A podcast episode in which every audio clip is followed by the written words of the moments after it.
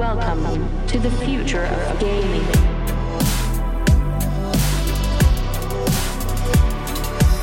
G M friends, and welcome to the future of gaming. You're listening to our weekly podcasts. As hosts today, we have Devin Becker and myself, Nico Vereecke. And today we have a very special episode. We are taking a deep dive into Avalon. At the end of February, a few weeks ago, the news dropped that Avalon raises thirteen million dollars to build an interoperable digital universe. This can mean a lot of things.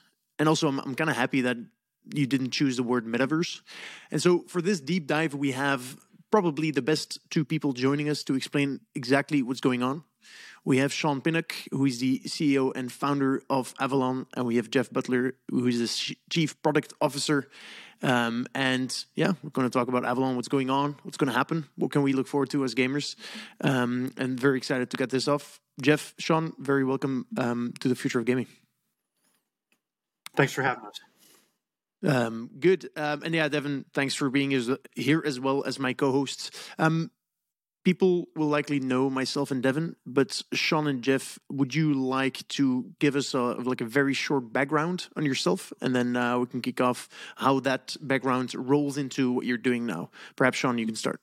Yeah, sounds fantastic. So uh, I've been making video games a really long time. I know I'm a fairly young entrepreneur, and especially the, with what it is that we're trying to build, but really I, I started making games when I was maybe seven or eight years old. I was an original modder on Warcraft.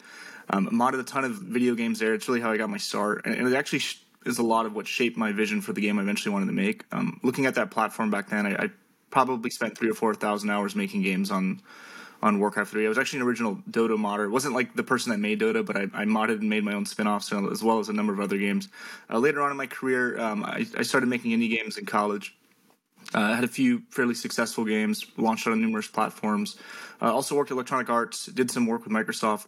Uh, eventually built a virtual reality studio. I believed that something like the metaverse was going to be the future. Built some best-selling virtual reality games, built technologies for companies like NASA and Universal Studios, um, and sold that studio in twenty twenty-one to build uh, what was ultimately my my dream, and that's Avalon. Fantastic. Um, I have spent probably a couple of thousand hours playing custom games in Warcraft three. What was your most successful one that I that I will have played? Um, I really liked video game R P G, and I actually made my own version of it. It's a, it's a game where you'd go and you'd play a number of, of different video game characters. You could play as Goku, uh, Sora from Kingdom Hearts, Cloud from Final Fantasy, and, and just like fight monsters from all the different genres of games. Uh, there's a good chance I played that. Um, fantastic. Um, how about you, Jeff? So I was I was super lucky. I was the highest level player in the world during EverQuest beta for a period of time. I got to be friends with the guys on the development team when they needed somebody to kick off their customer service uh, department, because they were game developers. They weren't they weren't corporate people, you know, building infrastructure and support. Um, they reached out to me, ended up hiring me. I was the first E Q lead G M. Uh, a week later, I was the customer service manager. And uh, by virtue of my love for the, the customer and the the work that I did to try to make sure that bugs were squashed and, and that the game continued to progress, um, you know, I structured the live team, for instance. Um, I ended up being the producer of EverQuest, the then world's largest massively multiplayer game, nine months later. Um, worked at the company, shipped the first three expansions for the game, um, left to co-found Sigil Games Online with my partner and make Vanguard Saga of Heroes for Microsoft, end up getting shipped by Sony Online Entertainment again.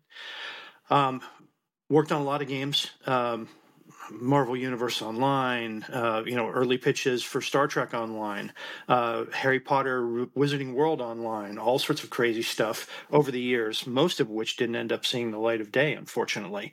Um, but fast forward to uh, Sony Online Entertainment's attempt to push the genre forward again, um, based on the ideas that I laid out for EverQuest Next. Uh, a game that featured U G C and some fairly forward-thinking stuff, still entirely traditional and Web two based, um, but there's some really great ideas in there. Uh, it just so happened that Sean saw an interview that I did with one of my old employees talking about that game. He realized that he and I shared literally the identical vision for what needed to happen in the future. He reached out to me and started pitching me a game, and I held in my hand and said, "Hold on, let me finish." And I pitched him the rest of the game, and he said, like, this is, it doesn't make any sense. Do you have our documents? Are you doing due diligence for one of our investors? And I said, no, that's the game that I want to make. It's in my head. And he and I worked together very closely over the course of the last year plus, and literally we have the same game in our head. Every time we turn around, we say the same thing that we're looking for. It, it's it's the game that I think most gamers have been dreaming of for a really long time. It is. You know, we, we say, I'm tired of reading about it in, in books and science fiction. It's time for it to be reality. It's so Sounds exciting. Like you should have called the game Jinx. Okay. Thanks, Evan. um, before we continue, Jeff, what's the story behind that enormous sword behind you? Oh, this is this is just a Lord of the Rings sword. Oh, you okay. want an enormous sword. Uh, I had a three hundred pound, seven and a half feet long sword in my library for about a year and a half. Wow. The sword from the sword from Lost Ark, actually. Wow. Amazing. Good. So, okay, you have a conversation. You're pitching your the same game, essentially, to each other. Yeah. Um, what happened next? We, you know, initially Sean reached out to me to consult and just talk about games. Um, and we realized that we really shared a vision. Um, and over the course of a couple of weeks uh, talking together, we realized that we wanted to work together. And so Sean said, let's let's join forces, um, join my join my company that I'm just getting ready to launch. And uh, everything was just worked out perfect. Um, it seemed like a perfect marriage. Um in terms of our vision for what we wanted to see happen. Um, I laugh. Uh, you know, I, I have uh, cynicism and experience. I've built a lot of games, large and small, and Sean had youthful exuberance um, lot, and a lot of experience, like pulling pulling games up from from the grassroots level, building teams, um, which, which also was one of my favorite things to do. Um, together, Uh, we we cover a lot of bases, um, and we've added to our team in exactly that way. Effectively, you know, making making any large piece of technology is is a massive undertaking. Um, when when you talk about what could be a metaverse, even more so. The tools to build a meta, metaverse, they haven't been built yet, even more so, right? Having the perspective uh, coming from m- multiple points of view. It's key to success. Yeah. You, you know, it's incredibly rare to, especially in the games industry, to find someone who really shares your creative vision. You know, working in this industry, there's a lot of intensely creative people, but but traditionally we all have really radical and different ideas. And and throughout nearly every game and every project I've worked on, um, the people that I've worked with have had different ideas. And that's not necessarily a bad thing, but it can be when those people have a share of control of creative leadership. And you know, when, when I spoke to Jeff, this person that really helped pioneer EverQuest, which helped pioneer M M Os. I mean, World of Warcraft would not be what it is today, and, and the M M O industry would not be what it is today without EverQuest. To find this person that shared this ultimate vision as me was incredibly gratifying, and I and I also knew that I, I needed I needed him to help me to really run this run this what it is we're doing. But talking about the team we've built, I mean, really, it's going to come down to building an incredible team and empowering those people. Um, towards a unified vision to, to build Avalon, and, and I'm incredibly proud of the team we've built. We've pulled together rock stars from all different types of games. We've got people from Call of Duty, like one of the original Call of Duty founders is on our team. We've got people that worked on Elden Ring, Assassin's Creed, God of War, a number of other really um, amazing titles.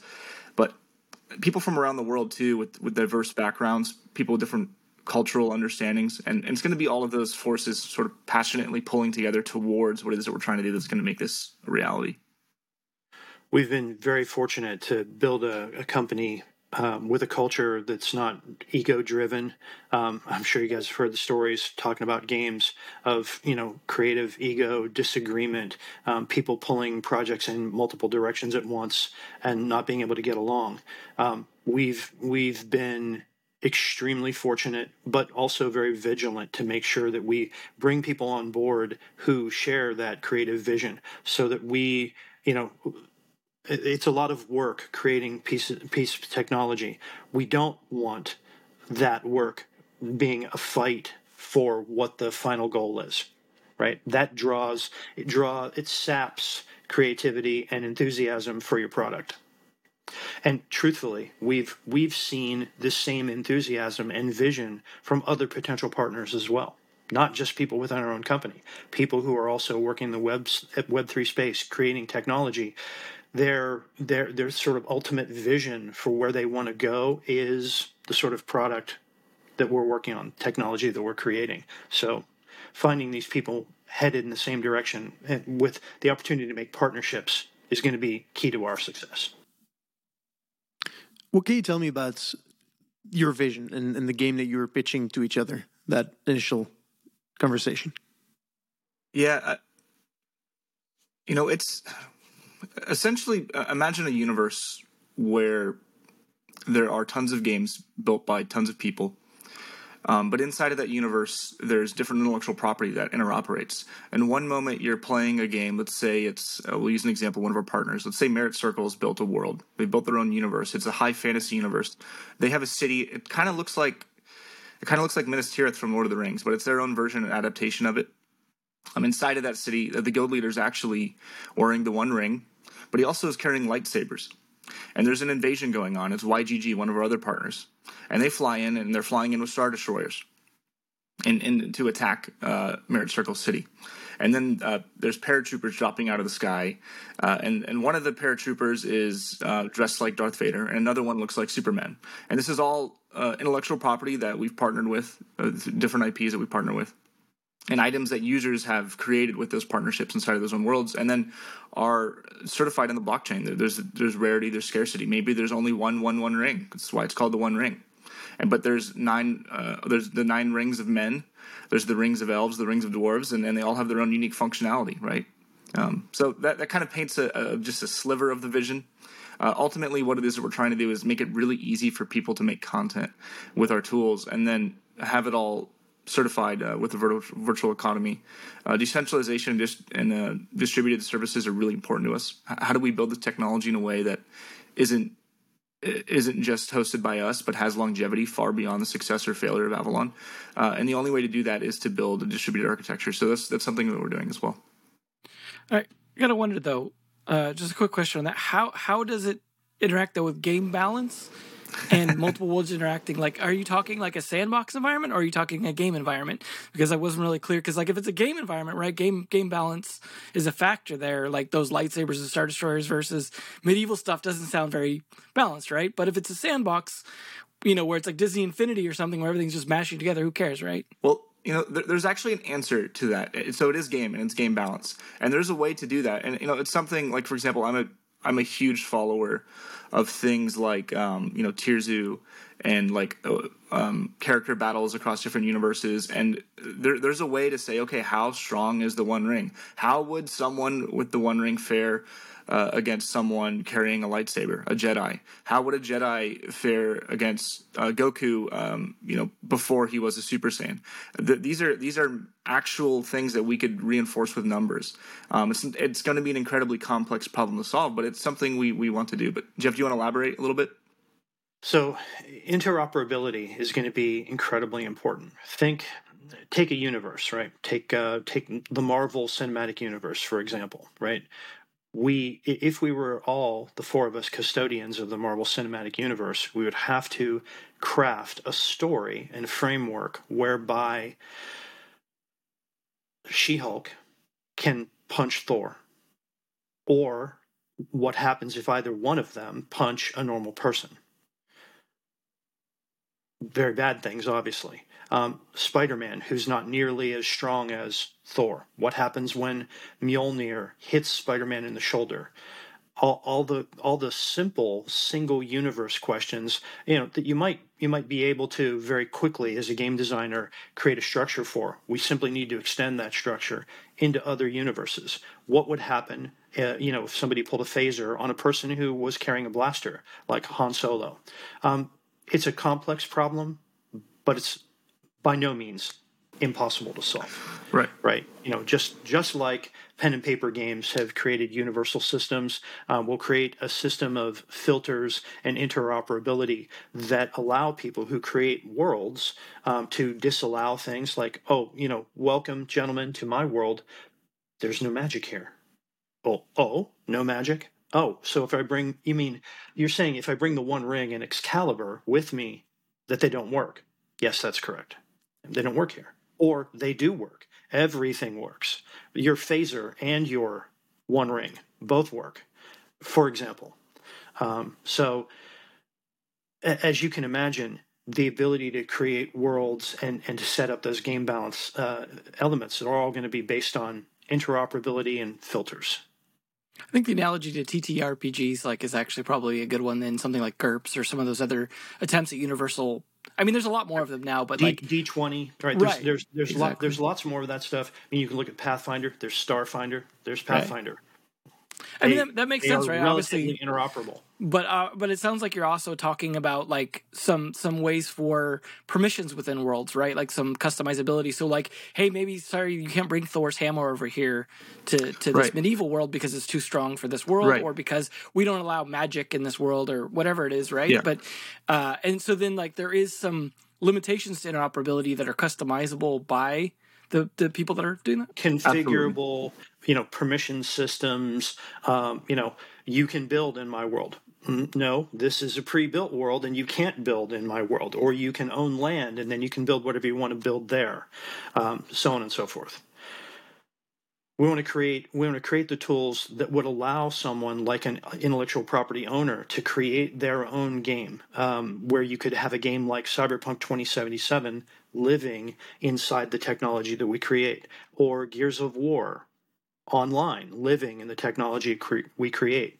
If you take two steps back and look at look at the existing body, uh, you know, the the sort of the cadre of modders and content creators out there, there there are hundreds of thousands of people who mod Skyrim, Fallout four, um, you know, Cyberpunk twenty seventy-seven, who are crying out for a place where all of their work can be showcased, where they can earn money for their efforts, right? Where they don't have to like put up a Patreon account and hope that someone will give you fifty cents for the thing you just spent two months working on.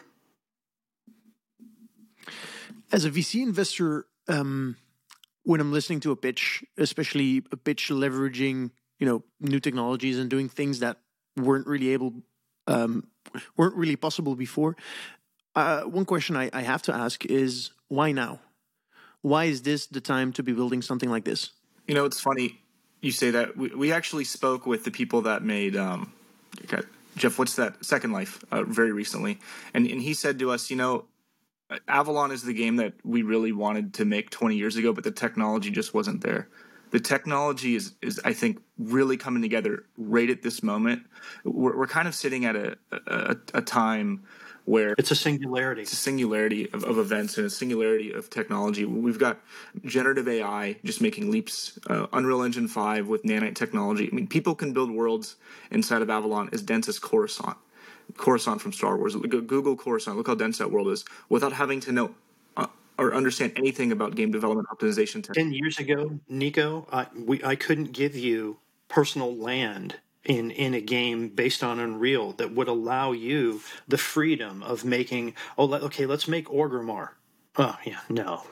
Uh, it just and, and now we we can actually own our assets. We can we can build payment rails. We can build distributed architecture. We can put tens of thousands of people in servers together. It's all coming together. We can even load all this stuff on, on the web because of cloud rendering. I mean, imagine like the most one of the most beautiful games you've ever seen just on a browser. That's what we're talking about here. It's all this technology coming together at once. And then typing in a text prompt, hey, I want a, a, a high fantasy city uh, by the hills, uh, put some goblins in there. Um, and then, all, by the way, all these goblins are intelligent because they're running – there's there's like ChatGPT-like technology running these goblins. They have a database of information. They understand goblin language. They understand about the lore, the lore in the world because you gave them some of that information. Um, build me this thing in a text prompt. And then you generate that little world. That That's where we're going. And it wasn't possible ten years ago. The convergence of technology is now. Not not even remotely. I mean, look at look at No Man's Sky. No, No Man's Sky promised um, procedural generation of content. And it took some time to reach that goal. Uh, procedure, simple procedural generation of content has yet to reach the, you know, the, the sort of lofty experience uh, and, and the the science fiction promise where it's like, oh wait, are there quests there? Are there, you know, like really how how much content is there? Um, You know, look at World of Warcraft, the amount of time that it takes to create every single zone. Um, every five meter square area of the world is hand curated. An artist went in and fiddled around with it. Takes a lot of work. And that's that that's the paradigm existing in massively multiplayer games today that, that we seek to break, that that the company can never create content. The, the the the authoring company can never create content rapidly enough to satisfy the player. Um, look at you know look at Dungeons and Dragons. Dungeons and Dragons launched in you know the, the mid seventies without content. The only content there was was the content you created yourself. Then they realized that they could create their own content, bring people into their worlds, and that they would be incredibly captivated. They could take fantasy authorship and shoehorn it into these Dungeons and Dragons adventures. Started to make good money doing that content.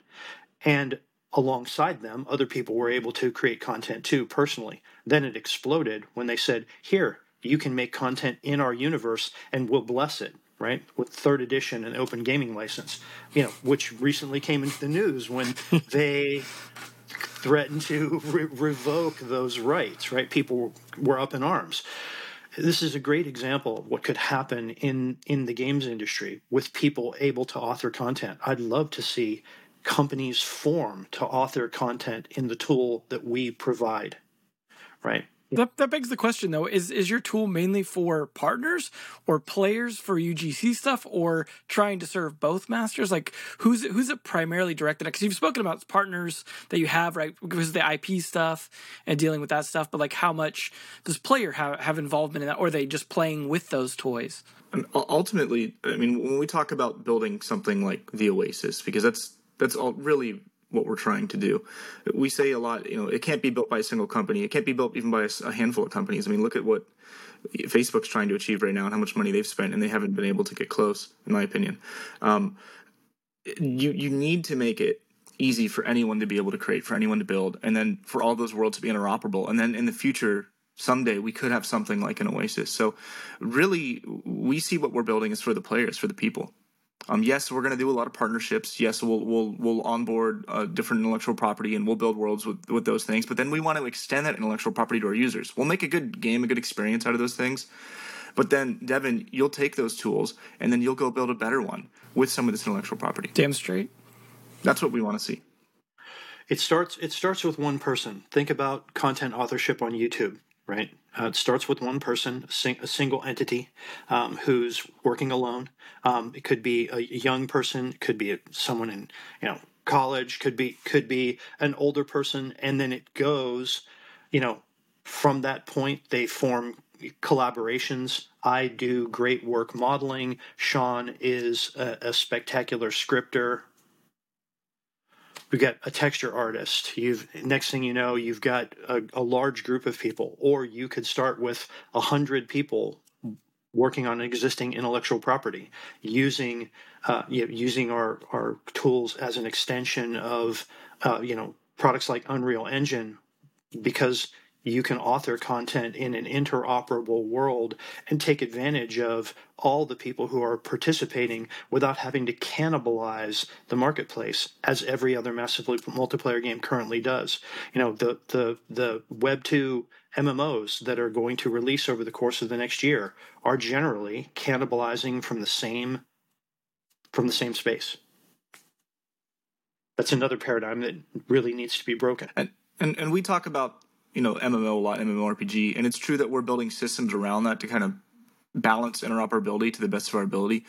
Not an easy feat, of course. It's, it's an, an incredibly challenging feat, but there will be systems in place where people can gate that as well. Like, let's say, for example, someone wants to build a world, and that world doesn't need to have the MMORPG elements. And so they decided to rip out the quote-unquote Dungeons and Dragons uh, D twenty rule set, and they want to build their own. That's totally fine. Maybe their world is more like Stardew Valley, or maybe it's a, a concert. It's a world for concerts. It's it's Madison Square Garden in New York City, and none of that stuff's relevant. But you can bring your characters in here. You can look like uh, Superman because you got his stuff. You can, you can uh, carry Excalibur and, and, into the concert. Uh, that's fine. Um, so it just depends on the user, depends on the worlds they want to build, but we are pretty focused initially on, on the gamification and the sort of role-playing game elements, because we think that's going to be how people get onboarded into uh, a not-metaverse. And we think that's part of the core entertainment loop anyway. I mean, the mosh pit with Excalibur is going to be a lot more fun. So I've spent some time looking at uh, U G C game creation platforms um, in all shapes and sizes. I think the the two that I want to use as an example now are Roblox and Fortnite Creative Mode. Um, both of them have been able to scale to success. Roblox has done that through time, I would say. It took them twenty years, and now maybe over the past six, seven, they've reached that critical mass of of creators that actually provide the content for the new players to come in and, and start that that um, viral loop. Looking at Fortnite's uh, creative modes, it's already in the name. Their success and their critical scale uh, came off the success, the enormous success of Fortnite. Um, and that's how both of these have managed to solve the so-called cold, cold star problem, where you need content for players to come in, but you need players in order to incentivize builders to actually create the content. Um, how are you guys going to be solving the cold start problem? It's funny you say cold start because I'm I'm reading the book right now. There you um, go. uh, but um, yeah, Andrew Chan's a brilliant guy. Um, anyway, um, uh, for us, we, we have a saying in the studio that's really important, and I and I I look at those companies and I still don't think they've fully captured this. You know, as as an original Warcraft three modder, um, which really was like one of the first, I think, successful U G C platforms. Something that they did pretty well, and I haven't seen done as well yet, although Fortnite Creative, I think, is starting to kind of grab this, is creating really needs to feel like playing. Um, it doesn't quite feel like that in those platforms. Like we want it, like this is why I think Minecraft is so successful, is the creation loop and the playing loop are basically the same thing, and we want to really push that as far as we can. Like uh, Hogwarts Legacy, which we released recently, they have a creative mode as well, and you're casting spells to build things, and, and it really feels like you're playing a video game. We're pushing that much further than these other games. Um, that ideology, like making it really simplified. Um, I use the the Warcraft example because they have a, a scripting system built in that. At me as a nine-year-old, I was using to create um, events, uh, to create functionality in my product, and I had no idea I was actually making code. And it's because they abstracted it so much to me as a user that it didn't feel like it. And so we're, we're pushing those ideas really far. And then the other thing that's really differentiating us is, is that standard for interoperability, so that you know that you can create assets that interoperate with these other games. And then the scalability too. We're talking about worlds with tens of thousands of people, uh, worlds with extreme density because we're leveraging all the latest technology. I mean, Tim Sweeney Uh, himself said that he doesn't necessarily think Epic will be the one to build the metaverse, but he thinks that his tools will be used by another company to build the metaverse. Um, and that's exactly what we're trying to do. Tim Tim stood in my break room twenty years ago at Sigil Games Online. Uh, it was two o'clock in the morning on a Saturday, and he had come out to help me with uh, a milestone delivery that was coming up in, in the in the in the week. Uh, from from Microsoft. And, you know, I said, I really didn't expect you to come out and help firsthand. And he shook his head and said, well, you're making you're making a massively multiplayer game using my technology. And what I want to see in the future is Unreal. He said, I envision islands of of content that are connected through Unreal, where your where people can move from your game to to another game because Unreal makes that possible. He said, if I don't work with you and learn how to extend Unreal to serve a massively multiplayer game, I'll never reach that goal. And that was twenty years ago. And so Unreal has continued to move in that direction. Nanite, you know, nanite geometry, nanite skeletal meshes. Uh, you know, what, what nanite's capable of right now, you would consider almost black magic, right? Um, trillions of polys on the screen, sixty frames a second. A ridiculous assertion ten years ago. As a game developer, when Nanite came out, I was like, no, billions of polygons, no, I don't, bull, B S, bull, bull crap. And and so I, you know, I loaded up a scene. Uh, an hour and a half later, I, my jaw is just on the on the floor. Th- those engineers over there, like, cracked the code. They cracked the code. Like, it's like we're talking. We built worlds with literally trillions of polygons. It doesn't. It just we just throw whatever we want at it. It doesn't matter. It just works. Um, it's pretty. It's I mean, pretty amazing. Ultimately, there will be an there there will be an upward limit. Every technology has its limitations. But the fact of the matter is, we want to be able to show scenes, you know, of incredible density, depth, and detail, like Coruscant, um, King's Landing, right? Look, you know, look look the rendering of King's Landing in Game of Thrones. Oh, okay. That there's a lot of work that go that goes into that rendering, right? It probably took a server farm a month to render those scenes, right? Churning on them.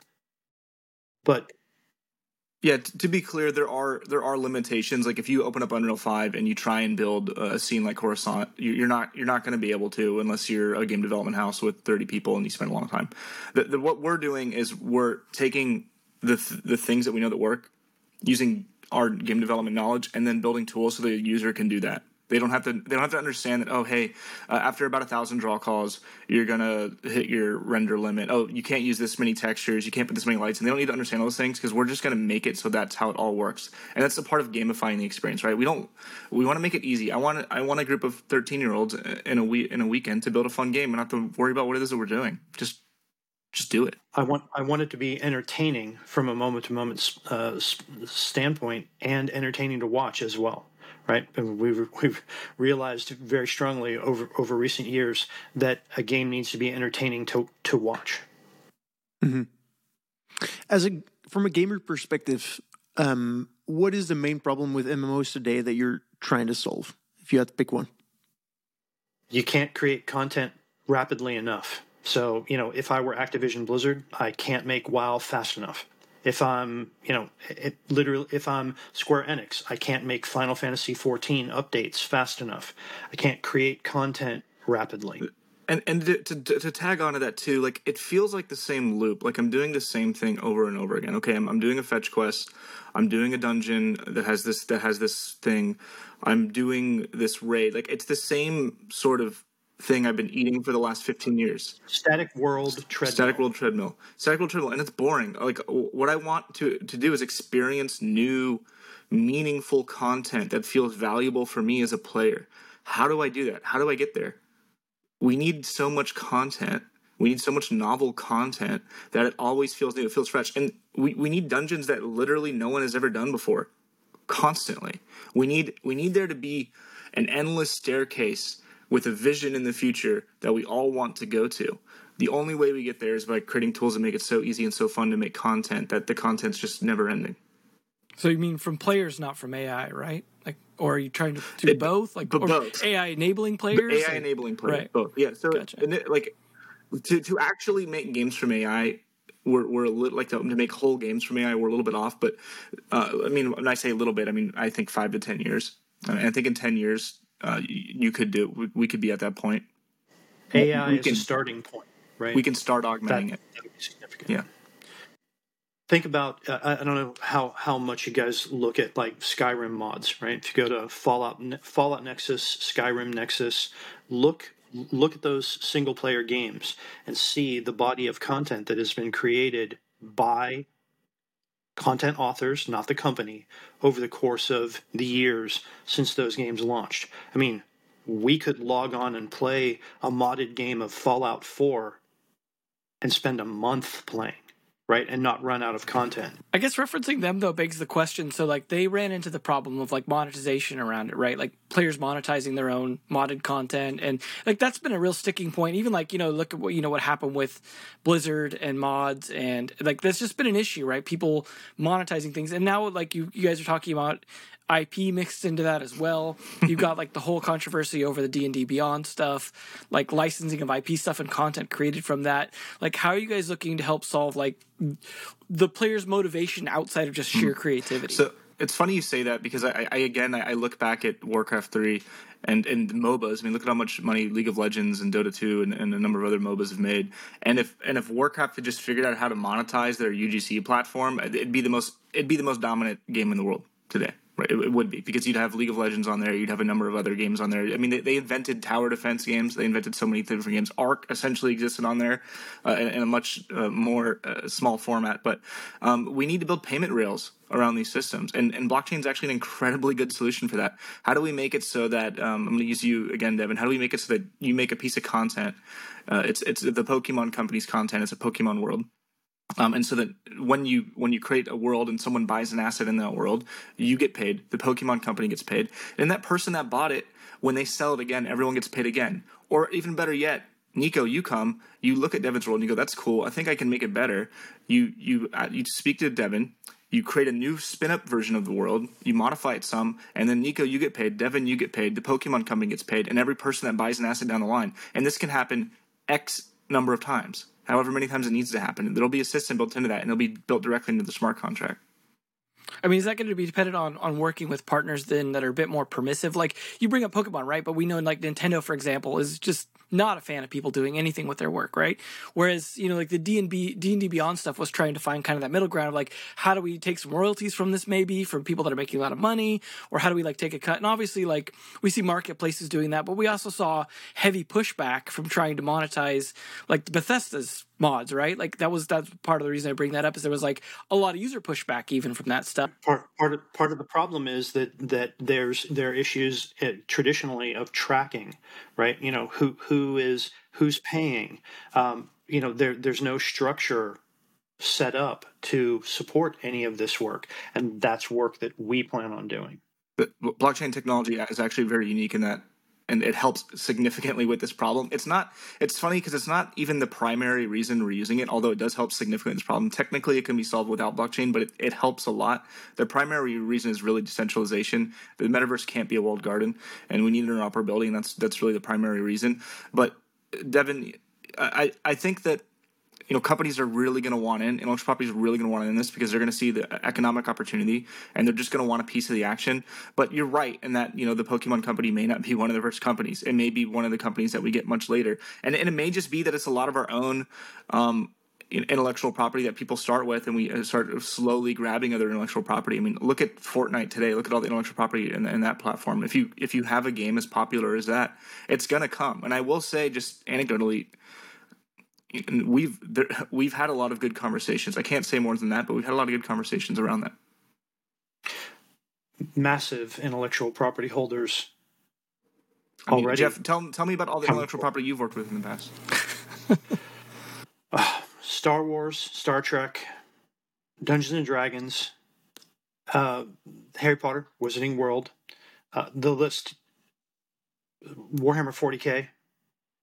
On and on our, and our on. Chief, and our chief on. operating officer was the head of business development for North America, Bandai Namco, and he's worked with, and Capcom and, and Capcom. He's worked with nearly uh, not every intellectual property, but I would say most of the big ones you could think of. So we've got relationships there. It's going to come down to, you know, does this make business sense um, for these people? And and at some point, I believe the answer and, is and absolutely how, yes, unequivocally how yes. Forward. How forward-thinking any one of these individual companies are. Take, take, you know, pick an intellectual property. Let's say Star Wars. How forward-thinking are the people who are currently responsible uh, at Disney for Star Wars? What, what sort of, what sort of splash do they want to make?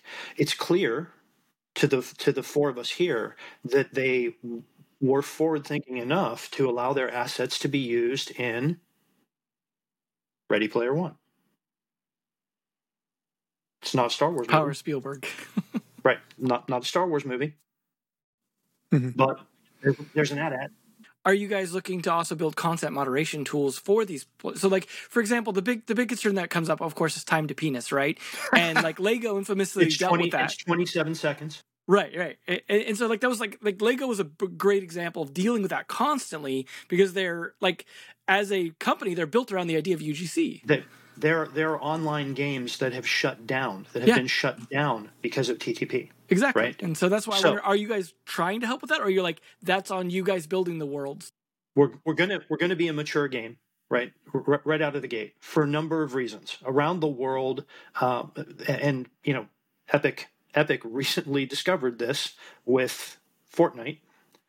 Uh, around the world, laws are changing, forcing online experiences to focus more on mature persons, right? To, to remove children and people who can can be harmed by mature interaction from the online environment. So we'll be focused on mature players.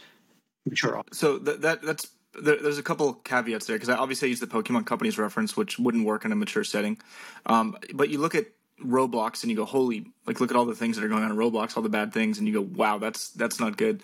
Um, we're going to have to build technology that helps with moderation. Um, we are we are initially a mature platform. I would say we're, we're more a platform than a game, uh, but with, with games inside of it. However, in the future, we're very interested in, in building worlds that are targeted towards younger audiences, but those worlds will be separated from the mature the mature ones, right? And they'll be very clearly defined as, and these will be different games that are targeted towards younger people. And we'll have to have a much more hands-on, perhaps whitelisted approach. For example, my daughter right now, she's two, and she just discovered YouTube Kids.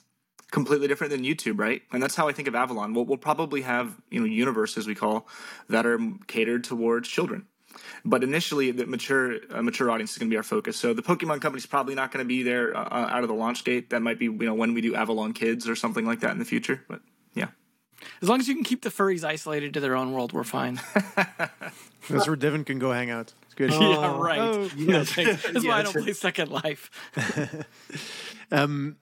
I want to touch upon uh, Web three again. Uh, we, we like to talk about that topic here on the show.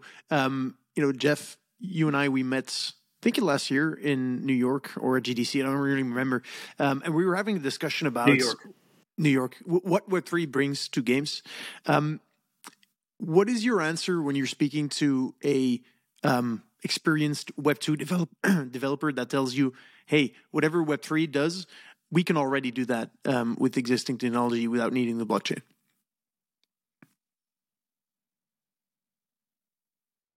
Go, Sean. Okay. So it's actually, you know, it's funny. I had a conversation with a, a very experienced developer, uh, someone that's been in the industry for twenty-five years, a staunch critic of blockchain. They said to me, look, blockchain is just a database. It's a sixty-four bit integer. Like, I hear that all the time. And I say, okay, that's technically true. You know what? Assembly is just a programming language. Why would you use assembly when, you know, C plus plus is just a program language? Why don't you write code in assembly? Because that's just a program language, right? Okay, so it's it's it's different. Here, here's what what makes blockchain unique. This is what I say to people that are that are engineers that actually understand the technology, and and and I think most of them know this. But then you can think about how it's applicable. Is that it's not just a it's not just a database. It's a decentralized peer-to-peer network that's scalable and secure. So when transactions occur, we're not looking to a centralized server. We're not looking to our server to say, hey, this is a legit transaction. We're instead looking to a community and saying, this is a legit transaction. When you start thinking about interoperability in the metaverse, that starts to become really important. If we don't want a single company with the G D P of the largest country in the world to literally own the metaverse, we need to decentralize it. And the authentication layer is how we get there. So when we start talking about things like digital ownership, again, if we don't want a single company to own all of your assets, we want them to live in the community. The way to do it is with decentralization. So our our vision for this is, how do we solve that problem, but in all of the layers? Because there's other layers. Like, the blockchain doesn't have enough throughput to to carry, you know, assets. I, I like to equate it to like the deed of a house, because the reality is it is a small amount of data. So like when you buy a home, Or, or when you buy uh, an, an item in, in, in Avalon or in another game, um, you're not literally buying the house, the asset. You, you're buying a deed. You're buying a deed to the home. So that, that's what it is that blockchain serves us for. It, it solves that problem of the equation. And then, yes, we're going to need a, more layers to solve the asset problem. We're going to need an interplanetary file system or a torrent system to host all those assets and to have standards built around those assets, metadata built into the smart contract that says, okay, when I take this asset from my game and pull it into your game, this is where I can pull the asset from. This is the metadata that's associated with it. This is how it's supposed to work. And I know that it's legit. I know that it's verified because I can verify it through this community, this peer-to-peer service, and not this single server, this overlord of the metaverse. Does that make sense? I have, I have, a, I have, a, I have a simple real-world answer. Um, as developers, right now, if if you work with Steam, they take a big cut.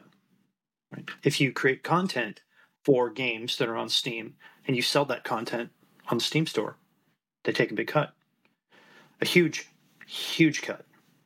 But they do, in effect, uh, mimic the sort of behavior that we're talking about. I mean, we can go play Warframe today, and you can download someone's skin that, that an individual author made, not, you know, not not not uh, an official Warframe skin. It's modded content, and we we don't want uh, and and really don't can't tolerate uh, the sort of science fiction story that you see in Ready Player One, where there's one individual entity in control of all this data and information.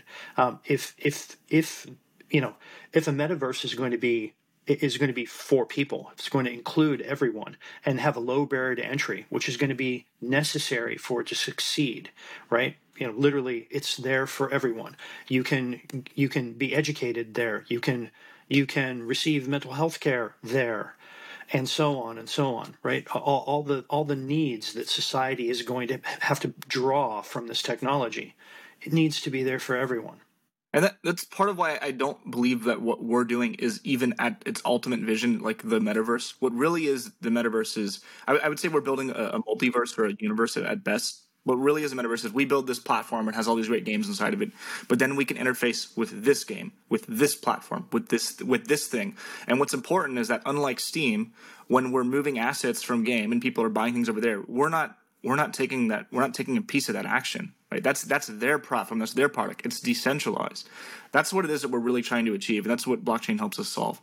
Um, but if we're not careful, what we're going to end up with is something much bigger and much scarier than Steam, something much bigger and much scarier than Apple, and it's going to be this walled garden that just eats everything. And I'm trying to so- solve that problem. We're trying to solve that problem, and blockchain is just a tool in the shed for that. And we have to look at we have to look at the technology and be honest. Though a lot of people have, uh, you know, lied a lot. They've promised a lot of things. They've they've said they're going to do X, Y, or Z, and they've essentially taken advantage of people. And that's not that's not at all what we're about. Like we we just look at it as a tool in the shed to help us solve this problem. We want we want to guard against that virtual dystopia, right? Um, you know, they they say it can be done in, in Web two, but they haven't done it, right? We we tried we we argued back in nineteen ninety-nine while we were working on EverQuest that we should head in this direction, and uh, you know our, our corporate overlords and and our corporate attorneys, uh, corporate counsel said no, no, like that we we can't we don't want to spend the time to craft the E U L As and laws that could encompass the sort of vision that you have. That's sometime way down the road in the future.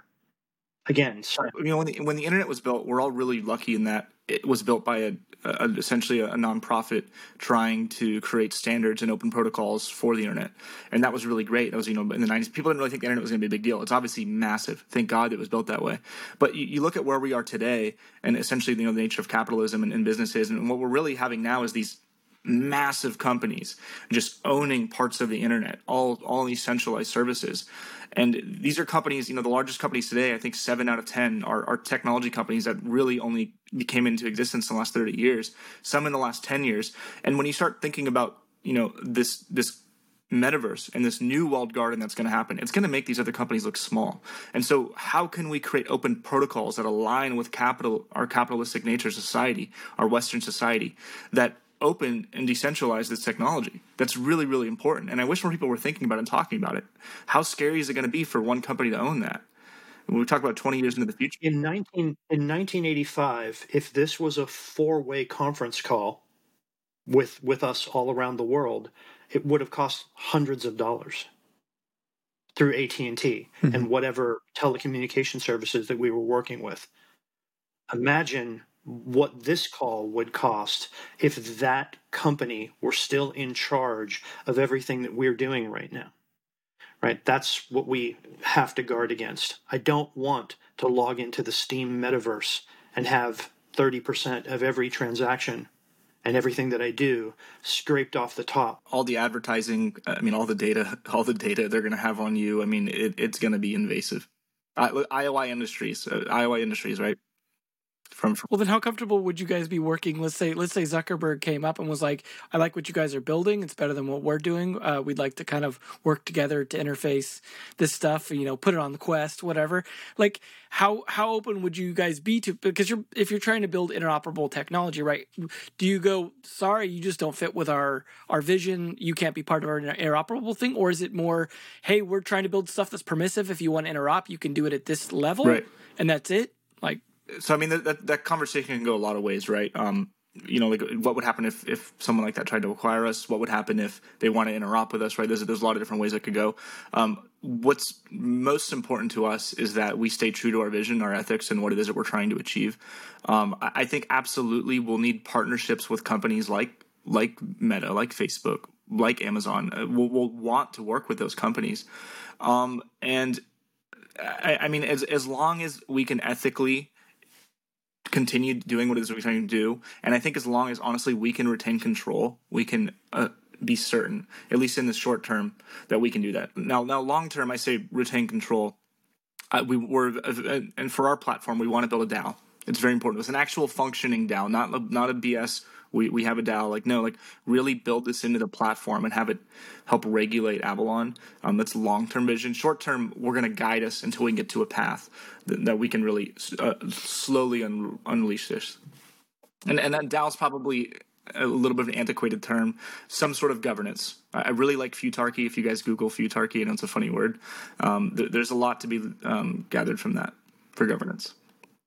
Uh, you know, honestly, interoperability has to it has to it has to start at an individual, right? You know, the thirteen-year-old kid, uh, you, Devin. Um, we have to be interoperable with all your all your ideas, um, up to owners of intellectual property, large companies, um, consortiums that that want to live and do business in, you know, a burgeoning metaverse. Interoperability has to include them all, or not, then you're basically making arbitrary decisions about who can come play in your playground, right? It gets, that gets ugly pretty quickly. Uh, I think we'll we'll draw the line at criminals, uh, people people who wish to exploit, um, you know, people who have um, repugnant ideologies, right? Um, as as determined by a DAO or society in general, uh, or the law. Yeah, you know, laws. That's that's part of I you know our motivation for building this in a way that's decentralized and democratized is the laws can't keep up. Um, you know, the, the laws from around the world, they just they can't keep up with the regulation that needs to happen, and and the regulation needs to happen. Like, I don't want to be the arbiter of the metaverse. I that's that's too big a that's too big a cap for any one human to wear. I don't care who you are. We need to build a democracy into this platform. It needs to be done. And and, the, and we're not going to be able to do it with laws alone. It has to be built into the technology. Well, it's going to be the approach to partnership then in terms of like um, – so like there there could be like one one level which is just saying like come to us if you're interested and we'll talk about it, which is the like not public at all really version, right? And then there's the, well, we have a partnership program you can apply to here and it, you know, has these terms or whatever. And then there's the anyone could build using this A P I or this technology as long as they're following these technologies rules. Like those are kind of some different levels. Like where are you guys looking to go? I know short term maybe yes. haven't been decided completely yet, but. Y- yes. Yeah, yes to all three. Yes to all three. Perfect. Yeah. Thank you. You you literally answered the question. Yeah. Yes to all three. So I mean, long term. I mean, when when Avalon releases, it's going to be built in such a way that anyone can just start building. No, no questions asked. Like if you're a big intellectual property, you can just jump on there and start building. If you're an individual, you can just jump on there and start building. Again, creating needs to feel like playing. You won't even know you're doing it. You'll be playing the game. Kill, murder, taking out a village of goblins, and the next moment you're going to be building a city, right, with your buddies. That's how it's going to work. But then we're going to reach out to intellectual property too, and, and try and get them to, you know, hop on board with us. Go, go ahead, Jeff. In EverQuest, you weren't allowed to steal intellectual property. So if you made a name like Darth Vader, right, and you started running around with black gear on, we'd come and change your name, and people would scream and like, hey, like I, I got this name first. Like, do you own the rights to Darth Vader? Well, uh, like you know, the guy lives in Waukegan. No, he did not own the rights to Darth Vader, so he changed his name. Uh, one day, we came to a guy named Dritz de Erden. Uh, the the famous ranger from Forgotten Realms, um, who's uh, who's in all of R A. Salvatore's books, and we were like, ah, hey, it's great to meet you, Dritzt. Uh, we had to change your name. He's like, oh, why? And they, we said, well, because your name is intellectual property, right? Belongs to R A. Salvatore. And he said, uh, could you do me a favor? Well, sure. Before we change your name? Well, yeah, okay. He's like, can you look up my registration information from your interface there? And the and the D M was like, hold on, sure. Robert something Salvatore, I forget what his middle name was. And yeah, that was R A. Salvatore running around in our game as Dritz Doerden. And the Dungeon Master said, well, uh, we hope you're enjoying the game. Thank you, sir. You can keep the name Dritz Doerden since it belongs to you. Great example of what the future is going to bring to us. Well, I hope we have N F T licenses and stuff in the future so that you don't have to ask that question. Exactly. You can ask the blockchain, do you have permission to do that? Preci- precisely the case. Where, like, you know, I hand you a teddy bear and you and you look at that teddy bear and and everyone who's ever owned it, you found that you find that it was given to me by R A. Salvatore three years ago. Yep. And so on and so forth. That, that's part of the problem blockchain solves, right? It makes all of that much easier, automated and decentralized. Um, yeah, didn't you guys, you, you guys kept working with R A. Salvatore, right? After that, Jeff? Oh, absolutely. R A. Salvatore, you know, he presided over the authorship of EverQuest-related books and stuff like that. We forged a business relationship with him. Um, you know, ultimately, I, I don't know how, how much you guys are aware of the darker side of free-to-play gaming. Um, the fact yeah. that money money laundering and terrorism uh, has been involved over the years. I mean, these are very real issues. And those issues, I mean, I, I brought them up when people started talking about free to play. I was like, oh, hey, wait a second. Isn't this isn't this a a textbook way to launder money? Right? You know, I, I go from a country where, uh, you know, where we're not allowed to, to commerce with that country, and I buy a bunch of, uh, you know, game cards and then move the money across international borders In, in ways that don't require any effort on the other side, because it's all digital transactions and goods, right? So I buy one hundred thousand dollars worth of materials in, say, let, let's say EVE Online, right? And next thing you know, money is laundered as a result. It's not, it's not rocket surgery. Um, we've got to guard against things like that. We're, if, if we're going to create this incredible thing, we can't allow it to be destroyed from within. I bet we, we have to, or the F B I will make us. So we're gonna we're gonna have to. Yeah. Unfortunately, if the government doesn't like you, then suddenly you're a, a harbor for kiddie porn and terrorism and drugs and everything else, right? You're suddenly the new Silk Road or whatever it is. Uh, you just get labeled that way, and I think we're gonna have to have pretty heavy-handed moderation in the early days, especially. Um, it's gonna be a complicated thing because we are really trying to build democracy into this platform. There's gonna if we go the distance, there's gonna be all kinds of legislation built around this. Um, who who knows? Who knows where this is gonna go? So, you know, ha- having having worked with the then, uh, the then world's largest massively multiplayer game, I can tell you the people who developed that game were not thinking about T T P.